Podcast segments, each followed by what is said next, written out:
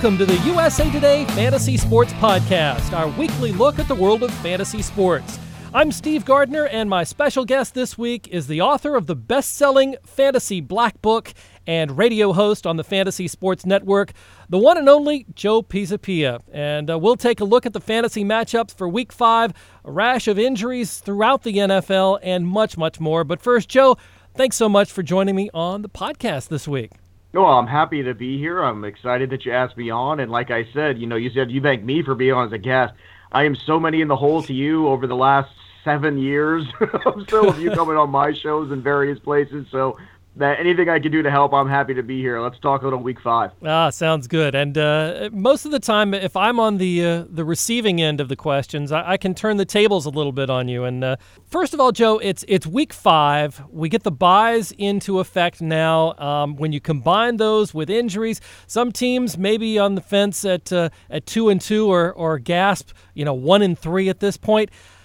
Are you panicking if you're a fantasy owner and your record is is at that one in three mark and you've got byes to contend with? When do you start saying, "Uh oh, I got to really start turning things around"? Well, I'm of the mind that you should hit the panic button once you get into October. If you're, you know, in that kind of scenario where you have one win or you're winless, it's it's a bad scene, and, and it stinks when you're you know, a team that goes into the season with a David Johnson where you did a great job and you got Dalvin Cook and maybe you were you know, at least even or or wherever you are here in the season, and now you lose a guy like Cook for the year too. It's very difficult to bounce back from that in season long. That's why I've kind of scaled back my season long leagues into more daily over the last two years because of that injury quotient factor. To me, it's you know, it's no fun to put all that work in and end up looking up at your roster and doing everything right and then have injuries just obliterate your team. And you're not going to be able to replace David Johnson or Dalvin Cook or these guys you lose for the year. It's it's you know, you can do your best to try to patch it together with these guys who come up on the waiver wire, but these guys are secondary players for a reason, and it's very rare that you get a player that pops like C.J. Anderson a couple years ago and ends up as an RB one. It's not something that typically happens, so I think it's not too soon to panic now. If you have a bad record, you've had some big injuries, because you can't rely on what your team's going to look like five weeks from now. You got to play for right now. The playoffs are not a given. Let me ask you: Do you think that playing daily fantasy helps you as a season long fantasy owner, or are they separate enough that it doesn't really correlate one to the other?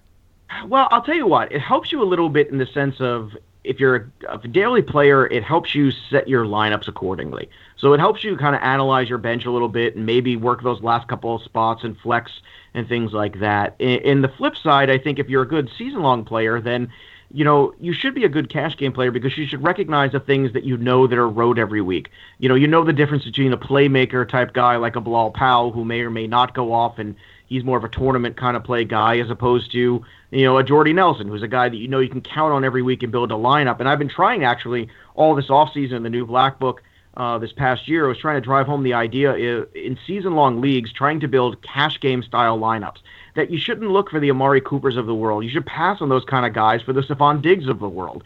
And it's funny, so far that's kind of bared out pretty true, but that's because I can count on volume. You know, we can always hope that players will develop more consistency over time, but the trouble is, Steve, that until they do it, it hasn't been done. So give me the guys where the volume's going. Give me the guys I can count on every week. And if you're playing cash game basic style rosters, in a week in week out basis in your season long, typically you're going to be better than more than half your league.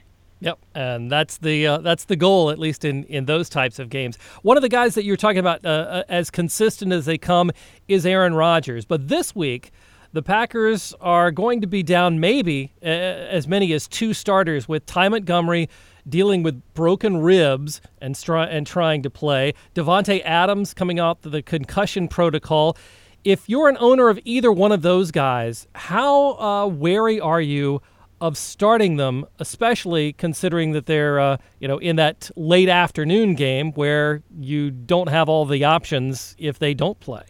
Well, Montgomery, I wouldn't start at all, and I think if it's going to be messy between Williams and Jones, and I, I, just want to stay away from it altogether. I think that's where I'm going in terms of the wide receivers over there, and then you got Davante Adams, who was threatening to play this week too. I know everybody's on Rodgers because of the whole Cowboys defense thing, and they should be. It makes sense on paper, but if there's one thing we've learned from 2017 so far, everything that makes sense on paper, you can pretty much expect the opposite. And the guy that shows up in big games is Dak Prescott time and time again. So I would not be shocked if he had a very good game. He's been very quietly productive, especially on the daily fantasy side as well. And, you know, Dez Bryant hasn't really had a breakout game yet. I, could see kind of a reverse where maybe if you want to go Rodgers and Jordy Nelson in cash games because you can rely on that, maybe on the flip side, you want to go Dak Prescott and Dez Bryant and that kind of a pairing in terms of tournaments and in season long. I would definitely stay away from all the Green Bay running backs until there's more clarity. Yeah, it just seems like, especially again, we talk about the injuries plus the bye weeks. Just uh, really throws everything out of whack. And, and now we've got injuries to quarterbacks Derek Carr, Marcus Mariota, also uh, iffy for this week you're going to be if you're uh, you know if you have guys on the Raiders or the Titans looking for EJ Manuel and probably Matt Cassel to try and deliver the ball. Boy, I don't know how much further the Raiders wide receivers can be downgraded, but uh, what do you what do you think um, on on that side and and possibly Titans receivers as well, including uh, Delanie Walker, who's you know one of the top tight ends. Well, I think you have to wait a little bit longer. You might need after till Friday's practices to know exactly where you stand with Mariota. But you know, I would say right now with the EJ Manuel situation in Oakland. Crabtree being banged up. I mean, if he's playing, I would probably start him just because Crabtree's been so good this year. But you have to take that, and it has to be a desperation. Like you've got nobody left, or you got byes, yeah. which makes a real issue where you have to play Crabtree. Cooper to me is an absolute bench. Cooper so far this year is 18th in targets for wide receivers. That's pretty darn good. But in terms of productivity, he's 75th on the year. So when you're talking about that that that yeah. gap between volume and productivity. The guy's just not catching the ball. He's not feeling consistent. He hasn't been consistent in his career yet.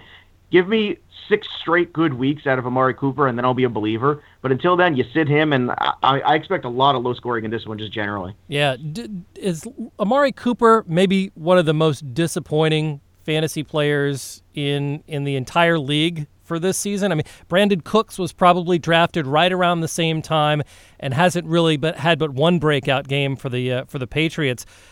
I can't think of a more disappointing fantasy player than Amari Cooper's been this year.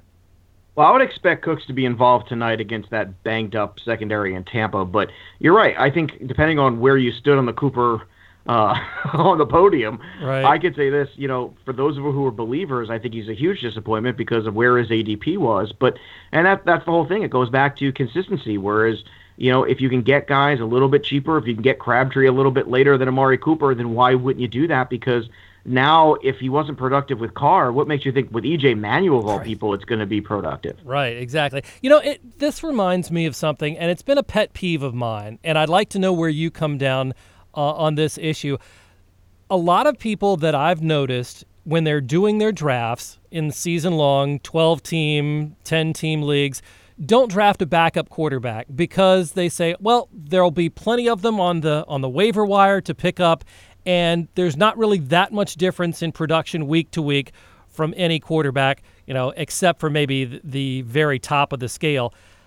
I think this week is the perfect example of why you have to draft a backup quarterback because you get injuries, you get bye weeks, and now if you don't have a quarterback and you're looking to pick up a guy to start this week because you have Derek Carr or Marcus Mariota and they're not going to play, all of the the pickings are so slim. I mean, you're going to have to pick up somebody like a, a Mitchell Trubisky or an EJ Manuel or somebody like that.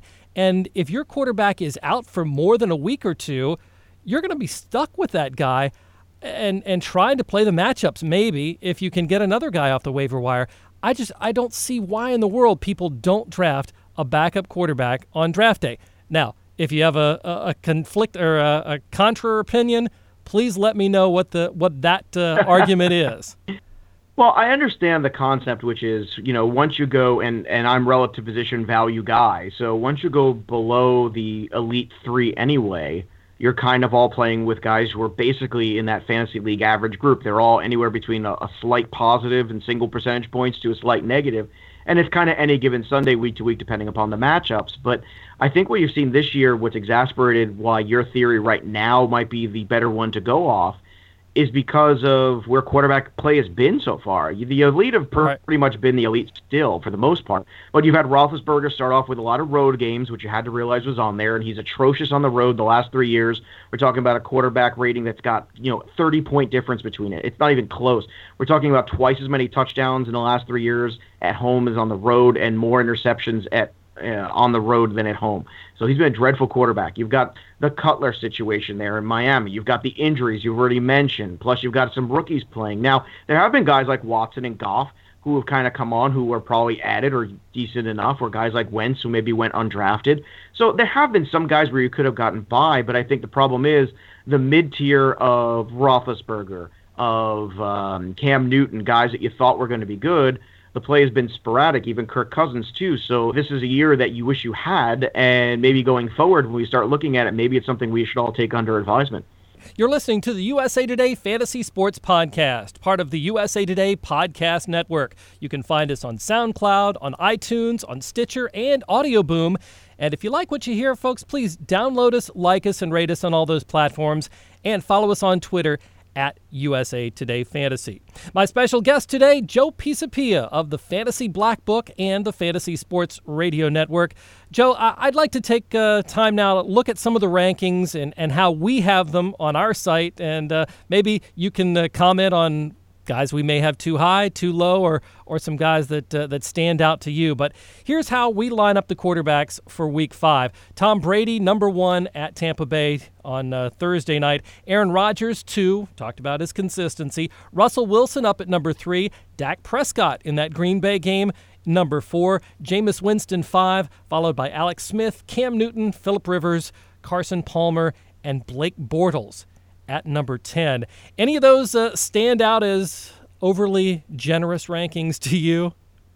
well, some of them I know are by default because of the bye weeks and the QBs that aren't around, plus some of the injuries, some of the quarterbacks not around either. The one that scares me the most in the top 10 of this grouping is honestly Cam Newton. And I know he looked really good last week, and I and that's partially because of just the awful communication in the secondary of the New England Patriots. I mean, they looked.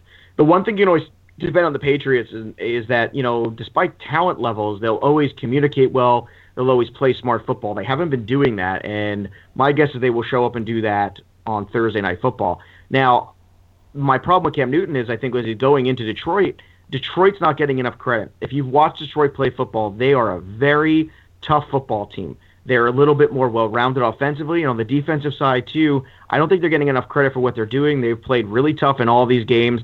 I expect this to be a lower scoring affair. And to me, I think Cam Newton's the one guy that after last week, where we all trying to get back on the bandwagon of Cam Newton, that it might turn right back around. He might just kick us right off it again.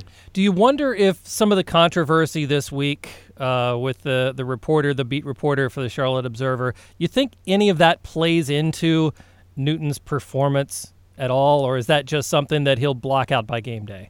I don't know if Cam Newton was a thinker, maybe, but I don't know if Cam Newton's a thinker.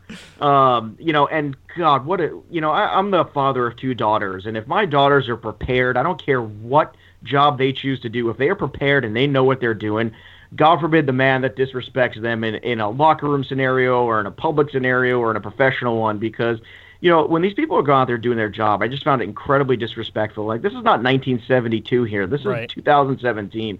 The fact that it, that could even go through his mind is staggering to me. But it tells you a lot about Cam Newton, which is a lot of the issues I had with him last year when you couldn't tell at a press conference if he was winning or losing because he was mopey and whiny afterwards no matter what. Things weren't going his way.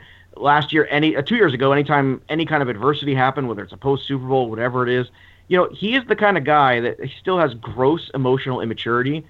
And because of it, I think it's affecting him on the field because I think he's not the kind of guy that other guys are going to rally around. And that's what you need out of a quarterback. But to answer your question, no, I don't think it's going to bother him because I don't think he's a thinker. Uh, but still, that uh, you made some good points too. Why we may not be able to depend on him the way that we did, say, a couple of years ago. One other uh, quarterback ranking: Deshaun Watson, number 18 on our rankings this week, going up against Kansas City. But um, what have you, have you seen from him this season? And, and do you think that he's a guy that can be an every week starter unless it's in a really horrible matchup? Well, I'll tell you what. If he does it this week, then yeah, sign me up. He's an every week mm-hmm. starter mm-hmm. after this one because I think the Chiefs are tough. Even with Berry out, I think the Chiefs are tough. And I was one of the toughest critics on Watson because in college he turned the ball over a ton, and that's something you just can't do in the NFL. Just look at DeShone Kizer and the Cleveland Browns record if you don't believe me, because right. that is absolutely what's going on there. Mm-hmm. You just can't turn over the football. You don't get those kind of chances back in the NFL. So looking at Watson, the success so far has been he's been able to, you know, not turn the ball over. He's been able to use his athleticism, and he's also been able to utilize the best weapon, which hasn't been utilized in over a year, and that's DeAndre Hopkins. And the double-digit targets in three of his first four games has made fantasy owners kind of dance a jig. So I, I'm excited to see him play well in this one. If he does, that's great. But don't be shocked if now teams don't start game planning and throwing some more complicated stuff at him because I think as that happens, you could see Watson fade away as quickly as he rose up. So I think this is a really definitive game for him. Not that you could take too much on any given week, on any given game, but this one in particular, if he plays well or if they should come out with a W here, that would be huge because then you're talking about a guy who blew out the Titans, who went into New England and competed, and then at home beat the Chiefs or was competitive with the Chiefs. That says a lot about Watson going forward. Good points. Running backs, we have Le'Veon Bell number one, Todd Gurley two, no surprises there. Kareem Hunt three, Ezekiel Elliott four, LeSean McCoy rounds out the top five, followed by DeMarco Murray, Melvin Gordon, Carlos Hyde, Leonard Fournette, and Bilal Powell. Um, Bill, you mentioned Bilal Powell earlier, and um, just the fact that uh, you know one of his his big runs last week came on kind of a fluky play there, where he wasn't tackled and wasn't touched, and he went 70 some yards for a touchdown. But otherwise, it seems like now with Matt Forte out, that Bilal Powell is getting kind of the workload that I think a lot of people expected when he was one of the favorite sleepers on draft day. Well, I think any Bilal Powell owners would be happy to start a GoFundMe page to send Matt Forte on a cruise somewhere and get him uh, off of this you know depth chart for quite some time. And you know what? Th- that's funny you mentioned that one fluky play, but part of the fluke of that play was the fluky athleticism of Powell. And when you have those guys who are playmakers like Tyreek Hill, like Bilal Powell, you know you have to understand that's what they are. So yeah, maybe 75 of a guy's 125 yards came on one play but you have to realize that's a valuable thing to own players that are capable of that because they can bail you out where the rest of your team fails you on a week and all of a sudden they are able to explode. The problem is when you've drafted them or you put them in a lineup where you have to rely on their productivity. Their productivity should be a bonus. And I think this week it's a good matchup. Although keep in mind with Garrett back too on defense for the Browns, mm-hmm. that is a tough little front there. And the Browns have played tough. The the problem with the Browns has been the turnovers at the quarterback position. You've got eight interceptions, and I'm going to keep pounding DeShone Kizer, but when you've thrown eight picks in four weeks, there's just no way you can win football teams. It's what's killing Crowell's value. It's what's killing the defense. And the defense has played relatively well. So it wouldn't shock me if the Browns won this game, and it wouldn't shock me if Cody Kessler takes over the reins at some point because you just can't go forward with a guy right now who is this green just turning the ball over that much. But Powell, I feel pretty good about against Cleveland this week, regardless. And I don't know about you, but I want that potential playmaker in my lineup as long as it doesn't break my lineup or I have to sit somebody really good for him. Most definitely. And speaking of Crowell, too, uh, he was one of those guys that I thought would be fairly safe, not too exciting. You know, talking about the the consistency. But yet, it seems like the Browns just have not run the ball, which is curious. You know, why would you take an inexperienced quarterback and make him throw so often? Yeah, they've been behind, but still, it would seem to me that Hue Jackson would be a guy who would, you know, maybe run too much and and stick to the running game too late into a game, and that's certainly not been the case at all. Well, they did it last year, which is why it's even right. more puzzling. You know, and I owed shares of Crow everywhere last year because – he came so cheap, and I'm thinking to myself, well, look, this is a a guy who's going to probably be, you know, around a lot, get a fair amount of value. I'll take this running back for next to nothing, and it really panned out well everywhere that I owned him. And coming into this year, I actually don't own any shares of him because all of a sudden people started respecting him more, right. and it just didn't happen. I had taken running backs ahead. I was more in that first year of running backs early and often. But I think part of the thing you're missing with Crowell is that red zone ability. So the game where he goes with 12 touches for 44 yards, everybody wants to, you know, piss and moan about. But if you add in a touchdown to those games, all of a sudden he becomes a very viable high end RB2 again. And you're not getting the touchdowns because you're not getting the red zone opportunities because you're turning the ball over. So it's it's very cyclical in that fashion that, you know, because of the turnovers, you're taking away opportunities for scoring and you're taking away touches for Crowell because you end up falling behind eventually as game scripts continue to unfold and you get deeper into the third and fourth quarter. Some of these wide are running backs that um, were on the waiver wire this week. I think you know Wayne Gallman was one. Um, uh, whoever might be might have been dropped in Seattle, whether it's Thomas Rawls or Eddie Lacy, uh, the guys in Minnesota, Jerick McKinnon and Latavius Murray. Any of those, uh, you know, even Wendell Smallwood, uh, who got an, a larger share of the uh, the offensive touches last week. Any of those guys stand out among the among the group as guys you'd want maybe going forward this year? Well, Gallman sticks out especially this week because this is another one where it's a situation by default. Wayne Gallman looked the best by far of any Giants running back so far this season last week in Tampa.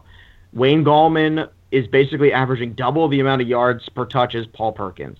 The other guys are all banged up. Darkwa, Perkins are banged up. Now, one would think logic would dictate, yeah, you should go ahead and you should have Wayne Gallman in there, and you should be giving him 18 carries this week, especially against the worst rush defense in the NFL and the Chargers. Mm-hmm. And the Chargers, I think, have basically already packed up you know, this whole thing with the move and nobody shows up for the home games. I think it's taken a lot of air out of the franchise. Losing last week, I think that was the that was kind of the last nail in the coffin for them. I think it's going to be a lost season for the Chargers, and I think them traveling this week into New York is going to be very difficult. So, for me, I'd like to see Gallman, but I am kind of, you know, I don't know, hiding under a blanket somewhere because Ben McAdoo's play calling has been so idiotic sometimes that I'm not I don't think it's a given, although I think at this point it should be. Yeah, it's hard to embrace the uh, anybody on the Giants offense. Um, wide receivers for this week: Jordy Nelson, number one; Antonio Brown, two. Stefon Diggs gets the number three spot at Chicago. I think he's going to be a great pick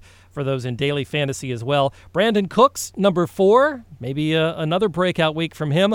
Mike Evans rounds out the top five, followed by Dez Bryant, Larry Fitzgerald, Keenan Allen, T.Y. Hilton and Tyreek Hill. Uh, Joe, uh, any of those guys uh, stand out? The one guy that just missed the group is DeAndre Hopkins, which I, when I mentioned the target volume he's had in three of the first four games being double digits, to me he easily breaks this top ten. He probably goes even above Larry Fitzgerald because it's October, and once we get the harvest season, he turns into a pumpkin. I think we've seen that the last couple of years. Looking at the tight ends, Delanie Walker gets number one, Travis Kelce two, Zach Ertz three, Jason Witten four, and Rob Gronkowski is at number five. I've got, I don't know. Tell me, tell me if I'm I'm right or wrong here. I think our game against the the the Chargers against the New York Giants is going to be a tight end fest because number one, the, the Giants don't cover tight ends. They're probably they're the worst in the NFL. And Evan Engram is getting some serious looks from Eli Manning. Um, I, I, did say I didn't like the Giants' offense in total, but if I have to pick somebody, I think Evan Engram is a guy that could jump up and, and have a huge game against the Chargers. Uh, any tight end thoughts in, in those top five or, or further down the list? Well, I mean, you mentioned how the Giants can't guard a tight end. I mean, that's just rote every week. Basically, I look for who yeah. the Giants are playing, and that's my tight end this week. And it, and it's funny, Steve. It never fails. It never fails. So this is going on three years now. this is not like oh a couple weeks. This is years where they haven't had a linebacking corps that could cover a tight end, and that makes Hunter Henry in play too. Uh, the one guy that's not on this list, and, and I understand, you know, my the other place I think is going to be a tight end fest as well is you know Charles Clay not on this list. I mean Clay has been a huge part of the Buffalo Bills offense so far this year, yeah. and to me the fact that he's not on this top ten, I kind of found shocking. And I mean, especially when Kyle Rudolph's done nothing, um, I think you could put him top five right now and bump out probably Delanie Walker even from the top spot, you know, and and switch Gronk. That's kind of where my thinking is. And the other guy I would put in there too is is very quietly, who I think would crack the top ten. All you got to do is score a t- touchdown right. to be a, a tight end one. And I think Tyler Kroft, also known as the other Tyler in Cincinnati, mm-hmm. who plays tight end. But if you're talking about filling the role, I think he can be 80% of what Eifert was. And the way the offense is designed, Andy Dalton looks for the tight end in the red zone, and they're going to have red zone opportunities. And when they do, I think Kroft is going to be the beneficiary. So there's no reason why I think Tyler Kroft can't also be a sleeper this week as well. Yeah, we saw that with Kroft, two touchdown catches last week. I, I think there's a bit of an injury issue with him, but it looks like he's going to be good to go. And uh, to address Charles Clay, yeah, in our rankings, he's at number 24 among the tight ends, which uh, is kind of head scratching. I know the Bengals are, are pretty decent in covering tight ends, but uh, yeah, Clay has been much, much better than that. All right, um, final chance to uh, throw some things out there. Joe, let us know what, uh, what things you're up to these days. Uh, you're you're a very busy guy on the Fantasy Sports uh, Radio Network. You're hosting shows left and right, doing some podcasts and things. Uh, where can people find you? Well, it might be easier to where people can't find it might be an easier uh, trick to do, but you can hear me every Monday through Thursday on the Fantasy Sports Radio Network at drive time, 4 to 6 p.m. Eastern. Uh, one of the co hosts of On Target Fantasy. Uh, it's myself, Jake Ciely, and Chris Meaney. Then I also host the Fantasy Black Book Tuesday nights at 10, excuse me, 9 to 11 Eastern. Uh, I also host the Sunday morning Roto Experts pregame show on Sundays for NFL, 7 to 9 a.m. Then I also Sunday night do the Rewind show, 8 to 11 p.m. with my good buddy Dan Strafford, where we recap all the games. Then I also do the uh, Roto World DFS podcast on Mondays and Fridays, which is a hell of a good time if you're a DFS player or even if you're thinking about being one. I would give it a listen. It's a really solid podcast, and not because I'm hosting it, because we do some really great work on there, and the co-hosts there are terrific. And uh, yeah, uh, that's. I think that's enough. I think I need a nap after all that myself. I think uh, I've tired myself out. Yeah, it sounds like you need a, a stunt double or something to uh, to help you out with all. Can of I get things. one of those? Yeah, and and that's the irony is for a living. Then my my real job is that I actually teach sword fighting and combat three three times a week, which is kind of basically stunt work. So I got to find somebody who sounds like me. That's the trick. Somebody who sounds like me and says stupid things, and then I can put them on the radio and take a couple days off. Joe, we, we thank you so much for for taking. T- we thank you so much for taking some time out from all of those things that you do to uh, join us here on the podcast. Really appreciate it. Uh, always a pleasure, Mr. Gardner, and congratulations on your not one but two LABR championships. Uh, I, I, astounding! You're a machine. We all just we're all just basking in your gloriousness. I'll tell you, we're we're all just trying to play catch up with you, my friend. Wow, I know. We didn't even get to baseball today, which uh, which I love talking with you as well. Uh. Maybe another time. All I know is I love the one game playoff. That's all I know. Beauty. That'll do it for this edition of the USA Today Fantasy Sports Podcast. Once again, thanks to Joe Pisapia for joining me today. Be sure to follow me on Twitter. I'm at Steve A. Gardner. And uh, Joe, what's your Twitter handle? Uh, at Joe Pisapia 17. All right, so don't forget we're posting new fantasy content every day at fantasy.usatoday.com, so check that out. For Joe Pisapia, this is Steve Gardner saying so long, thanks for listening. We'll see you next time.